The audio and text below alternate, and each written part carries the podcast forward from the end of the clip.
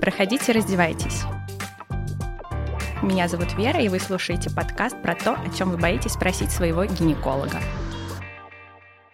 Сегодня я продолжу тему невынашивания беременности и расскажу о привычном невынашивании, о привычном выкидыше, о его причинах и возможных вариантах лечения. Для начала разберемся, что же такое привычный выкидыш. Если мы будем сравнивать терминологию в нашей стране с зарубежными сообществами, то она будет немного разниться. Так, в нашей стране привычным выкидышем является наличие у женщины двух и более клинических потерь беременности от одного и того же партнера в сроках до 22 недель. Если мы посмотрим американское общество репродукции, то это будет э, две и более подтвержденных на УЗИ потери беременности. Рекомендации же UpToDate говорят о том, что хотя э, данная терминология разнится, именно UpToDate рекомендует начинать обследование женщину по протоколу привычного невынашивания после двух неудачных клинических беременностей, в том числе и биохимических беременностей у женщин, проходящих ЭКО. Протокол Эшри говорит о том, что привычное невынашивание – это две и более потери, включая биохимическую беременность, но исключая эктопическую. Королевское общество акушерства и гинекологии говорит о том, что привычное невынашивание – это три и более потери беременности, включая биохимическую. Почему я уделяю внимание определению? Потому что очень часто у нас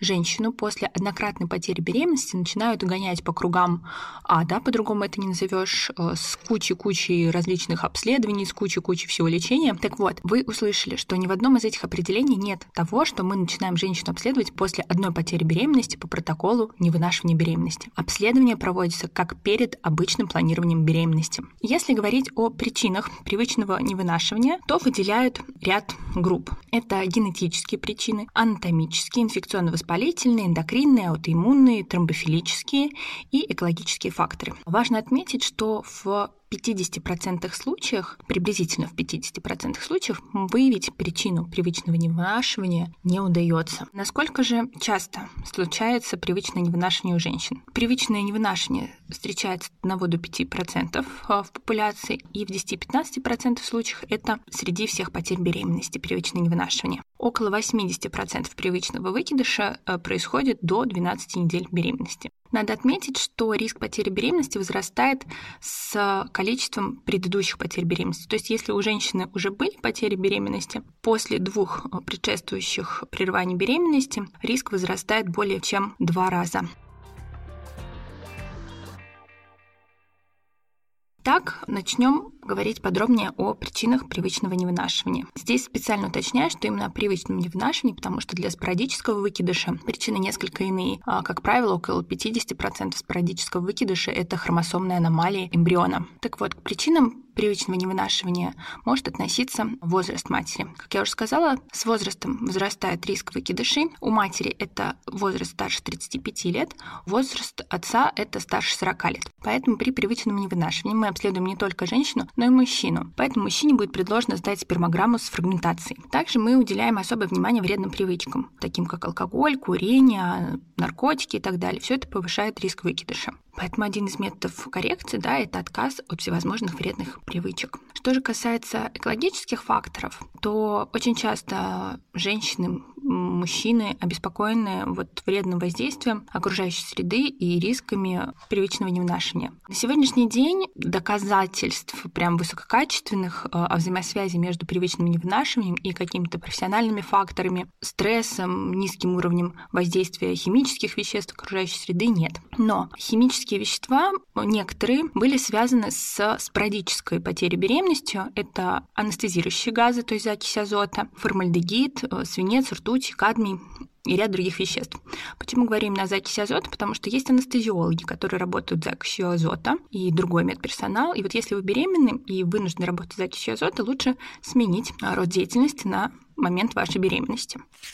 Следующий фактор риска – это маточный фактор. В эту группу относятся приобретенные и врожденные аномалии матки. Это возможные перегородки матки, синехи, миомы, которые деформируют полость матки. Поэтому женщинам с привычным невнашиванием мы всегда предлагаем УЗИ малого таза. А по поводу полипов эндометрии на сегодняшний день не было каких-то данных, которые показывали бы связь между привычным невнашиванием и полипом эндометрия. Если мы заглянем в наши клинические рекомендации по привычному невнашиванию, там будет еще предложено женщинам пройти гистеросальпингографию с привычным невынашиванием.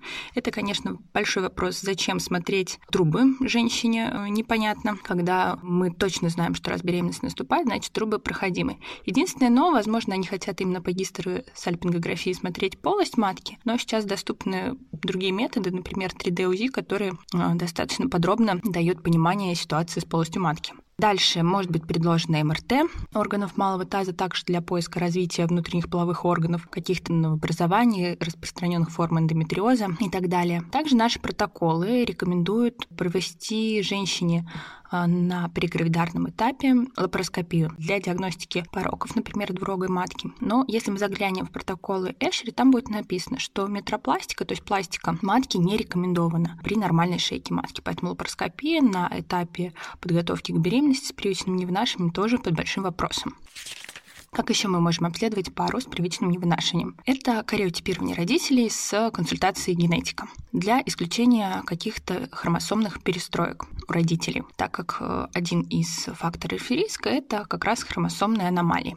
По поводу цитогенетического исследования абортивного материала, на самом деле рутина не все сообщества поддерживают эту идею, поэтому если вы хотите узнать причину именно вот этого выкидыша, да, есть смысл сделать цитогенетические исследования, но в плане так глобально не отразится для следующих беременностей этот результат. То есть в любом случае при привычном невынашивании вам будет рекомендовано пройти консультацию генетика.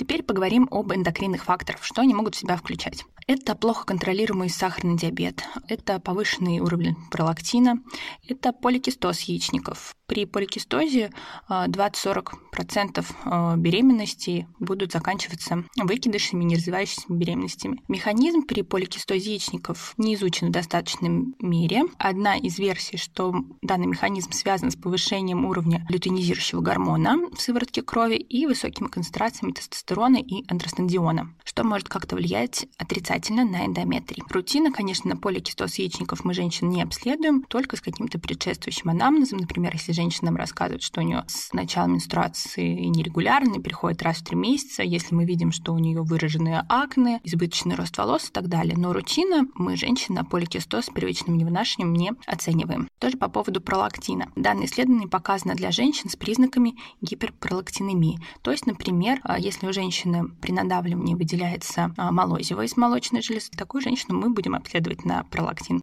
Однако, если мы посмотрим австралийские рекомендации по привычному невынашиванию, то там будет сказано, что роль аномальных уровней пролактина и поликистоза яичников остается неопределенной в качестве причины привычного невынашивания. А следующий момент эндокринный – это нарушение работы щитовидной железы. Женщине будет предложено сдать ТТГ и антитела к тиреопероксидазе. Для женщин с привычным невынашиванием нормы ТТГ несколько разнится относительно общей популяции. Для женщин с привычным невынашиванием норма составляет менее 2,5 2,5. Если же у женщины ТТГ более 2,5 и определяются антитела к тиреопероксидазе, возможно коррекция препаратами эльтироксина, но это уже обсуждается с врачом-эндокринологом отдельно. Следующий этап, что вы можете сдавать при привычном невынашивании, это уровень глюкозы. Как я уже сказала, неконтролируемый сахарный диабет может приводить к привычному невынашиванию, поэтому нам важно знать ваш уровень глюкозы. Далее идет некоторая спорная информация. В нашем протоколе написано, что женщинам старше 35 лет в связи с возможным снижением авриального резерва необходимо сдавать ФСГ, ЛГ и АМГ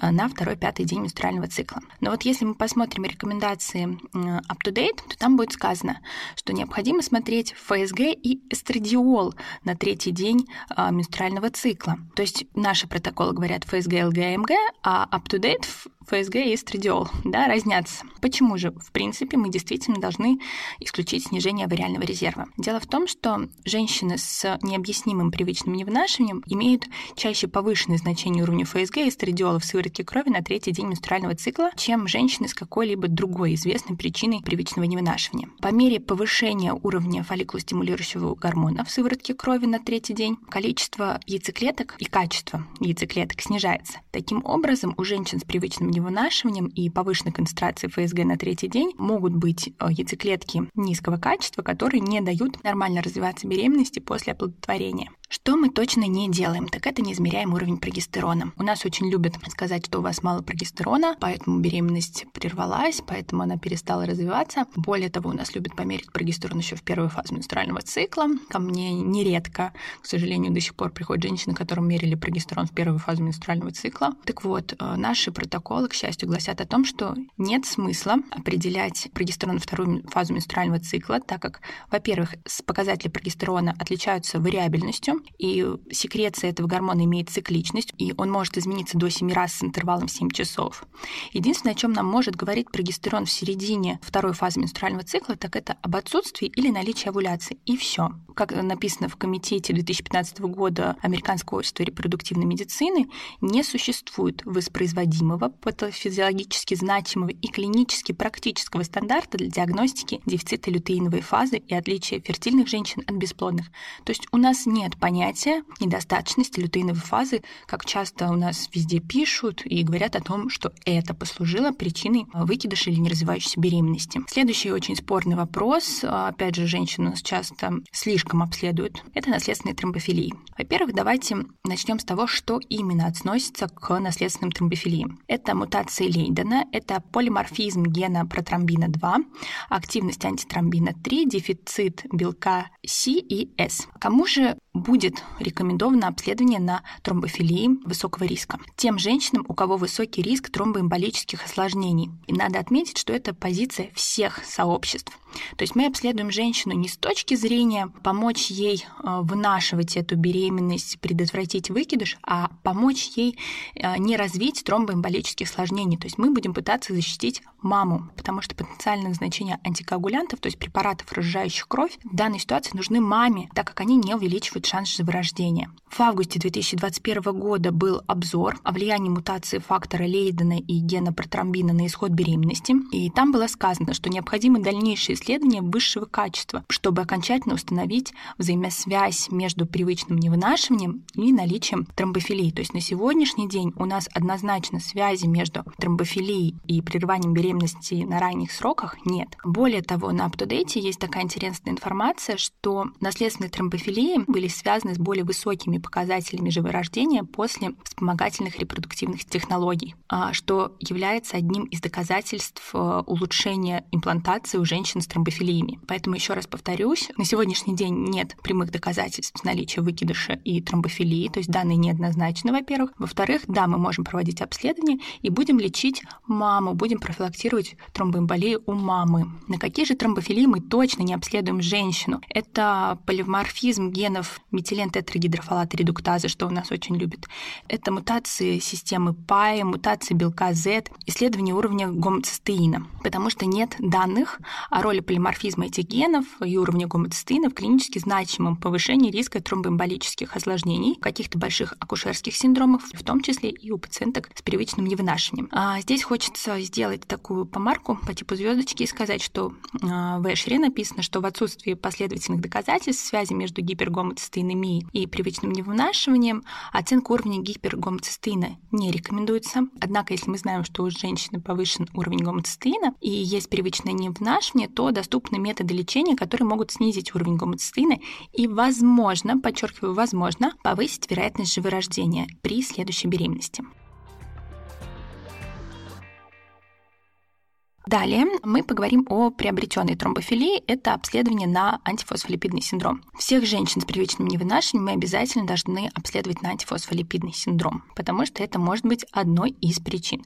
Что сдаем? Антитела к кардиолипину в крови, определение содержания антител к бета-2 гликопротеину в крови и определение волчаночного антикоагулянта. Следующая возможная причина привычного невынашивания – это латентный железодефицит. Поэтому всем женщинам стоит пройти обследование на общий анализ крови и сдать ферритин. Далее в нашем протоколе есть опять-таки спорная информация, это микроскопия влагалища. Там написано, что нарушение флоры влагалища увеличивает риск самопроизвольного выкидыша. Но если мы посмотрим другие протоколы, то там, например, будет сказано, что бактериальный вагиноз приводит к выкидышам чаще во втором триместре, но не в первом. Тем не менее, согласно нашим протоколам, мы должны обследовать женщину и на это исследование тоже. А далее мы должны у женщины с привычным невнашиванием, согласно нашим протоколам, исключить инфекции, передаваемые половым путем. Но если мы посмотрим up-to-date, там будет сказано, что некоторые инфекции, такие как, например, первичный генитальный герпес, может вызвать потерю беременности, но, как правило, это связано с спорадической потерей беременности, а не привычным невынашиванием. Но, тем не менее, да,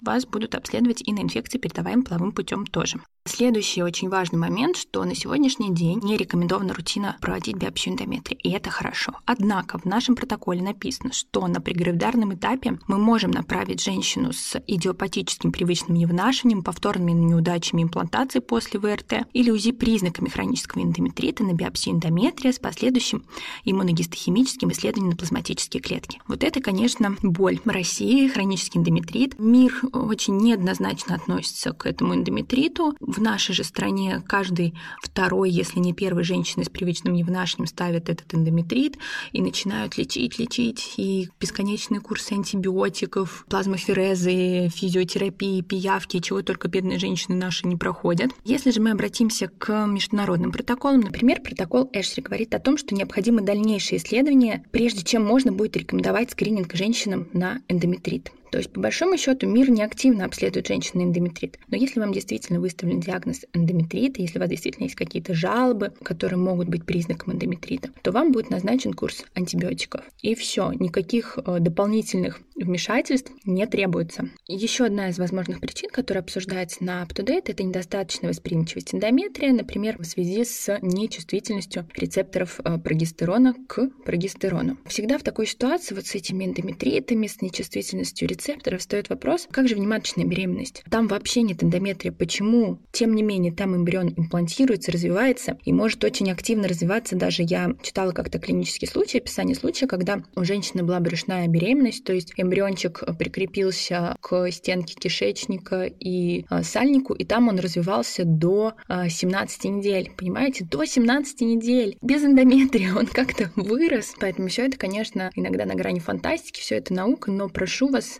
не заниматься поисками у себя вот активного эндометрита, если у вас других каких-то жалоб нет, и не заниматься маркобесным лечением этого эндометрита. Также не рекомендовано обследоваться на HLA совместимость, э, искать CD16 клетки у себя и различные другие проводить иммунологические, иммуногенетические тесты. Далее, еще одной возможной причиной привычного невынашивания, о которой говорят, кстати, достаточно редко, почему-то они забывают, это целиакия. Нелеченная целиакия, даже если она субклиническая, исследованиях была связана с потерей беременности, нарушением менструального цикла и бесплодием. Поэтому, согласно рекомендациям UpToDate, лечение целиакии, по-видимому, предотвратит эти проблемы. Итак, мы подошли, собственно, к лечению, что мы можем предпринять у женщины с привычным невынашиванием в анамнезе. Ну, если мы выявили какие-то изменения в спермограмме, то мы отправляем супруга к урологу. Там уже с ним будет заниматься этот отдельный специалист. И если мы выявили какие-то хромосомные операции, э, здесь мы уже разговариваем с генетиком, может быть предложено либо донорский биологический материал, это уже индивидуально с генетиком обсуждается. Следующие эндокринологические проблемы, проблемы с щитовидкой, сахарный диабет. Здесь нам в помощь приходит эндокринолог. Если мы у вас выявили наследственные тромбофилии, я уже сказала, что в данном случае мы будем защищать маму, нам поможет гематолог. И приобретенные тромбофилии, антифосфолипидный синдром, то же самое здесь нам помогает гематолог. Если у вас выявлена целиакия, также мы пригласим нашу команду гастроэнтеролога. Что вы можете сделать сами?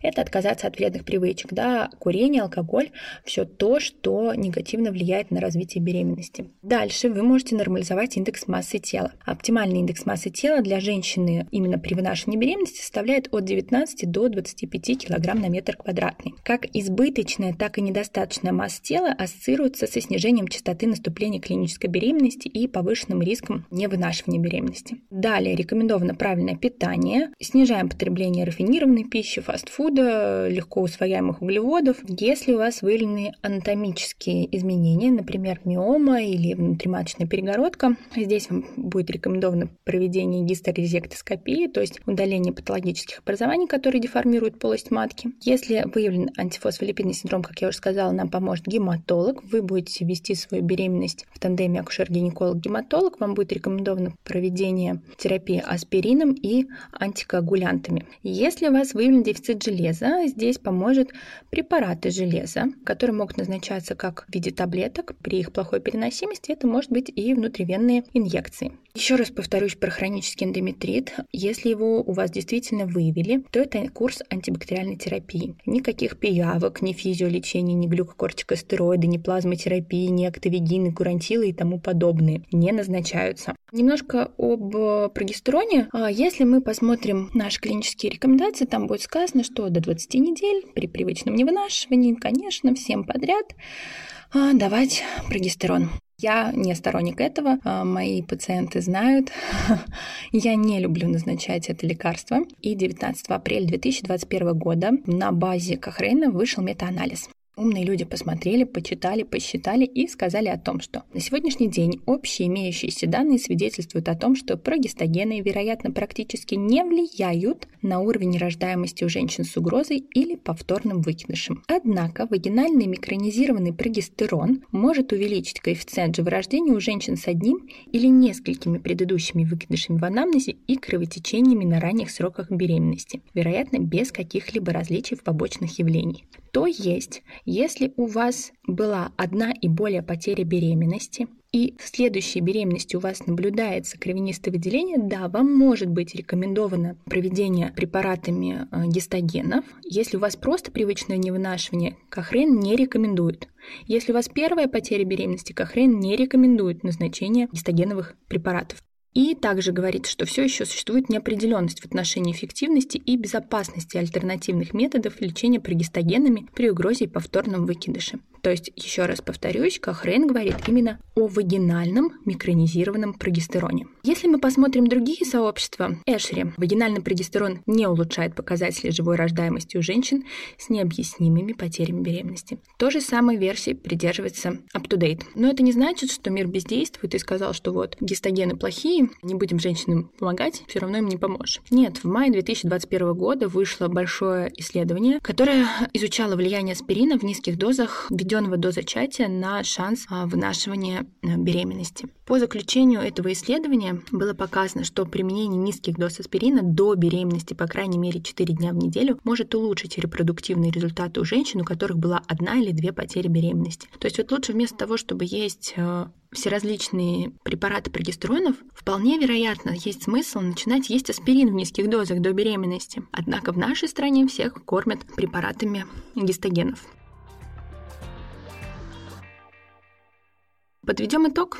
От 3 до 5% пар с привычным невынашиванием имеют серьезную хромосомную аберрацию, перестройку. Хромосомные аномалии являются наиболее распространенной причиной спорадической ранней потери беременности, на долю которой приходится не менее 50% всех потерь беременности. Аномалии матки, например, подслизистые миомы, внутриматочные синехи, врожденные аномалии матки, например, перегородки, могут являться причиной от 10 до 50% привычного невынашивания. Потеря беременности является одним из диагностических критериев антифосфолипидного синдрома, поэтому женщин с привычным невынашиванием обследуем на антифосфолипидный синдром. Эндокринные факторы, например, плохо контролируемый сахарный диабет, синдром поликистозных яичников, гиперпролактинемия могут быть причиной некоторых случаев привычного невынашивания. Нет высококачественных доказательств, свидетельствующих о взаимосвязи между привычным невынашиванием и профессиональными факторами, стрессом или низким уровнем воздействия большинства химических веществ окружающей среды. Привычное невынашивание обычно возникает в аналогичном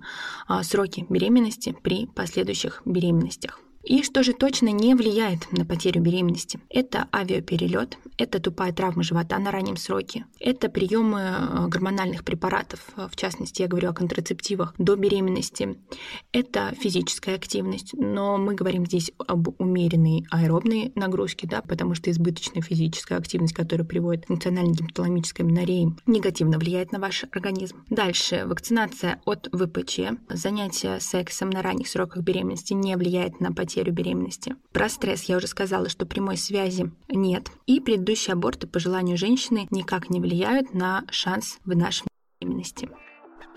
На этом у меня все. Я надеюсь, данный эпизод был вам полезен не только с теоретической, но и с практической точки зрения, что женщины, которые столкнулись с проблемой привычного невынашивания, подчеркнули для себя определенный план обследования и определенный план лечения. Спасибо, до новых встреч. Пишите свои вопросы, ставьте оценки, пишите комментарии.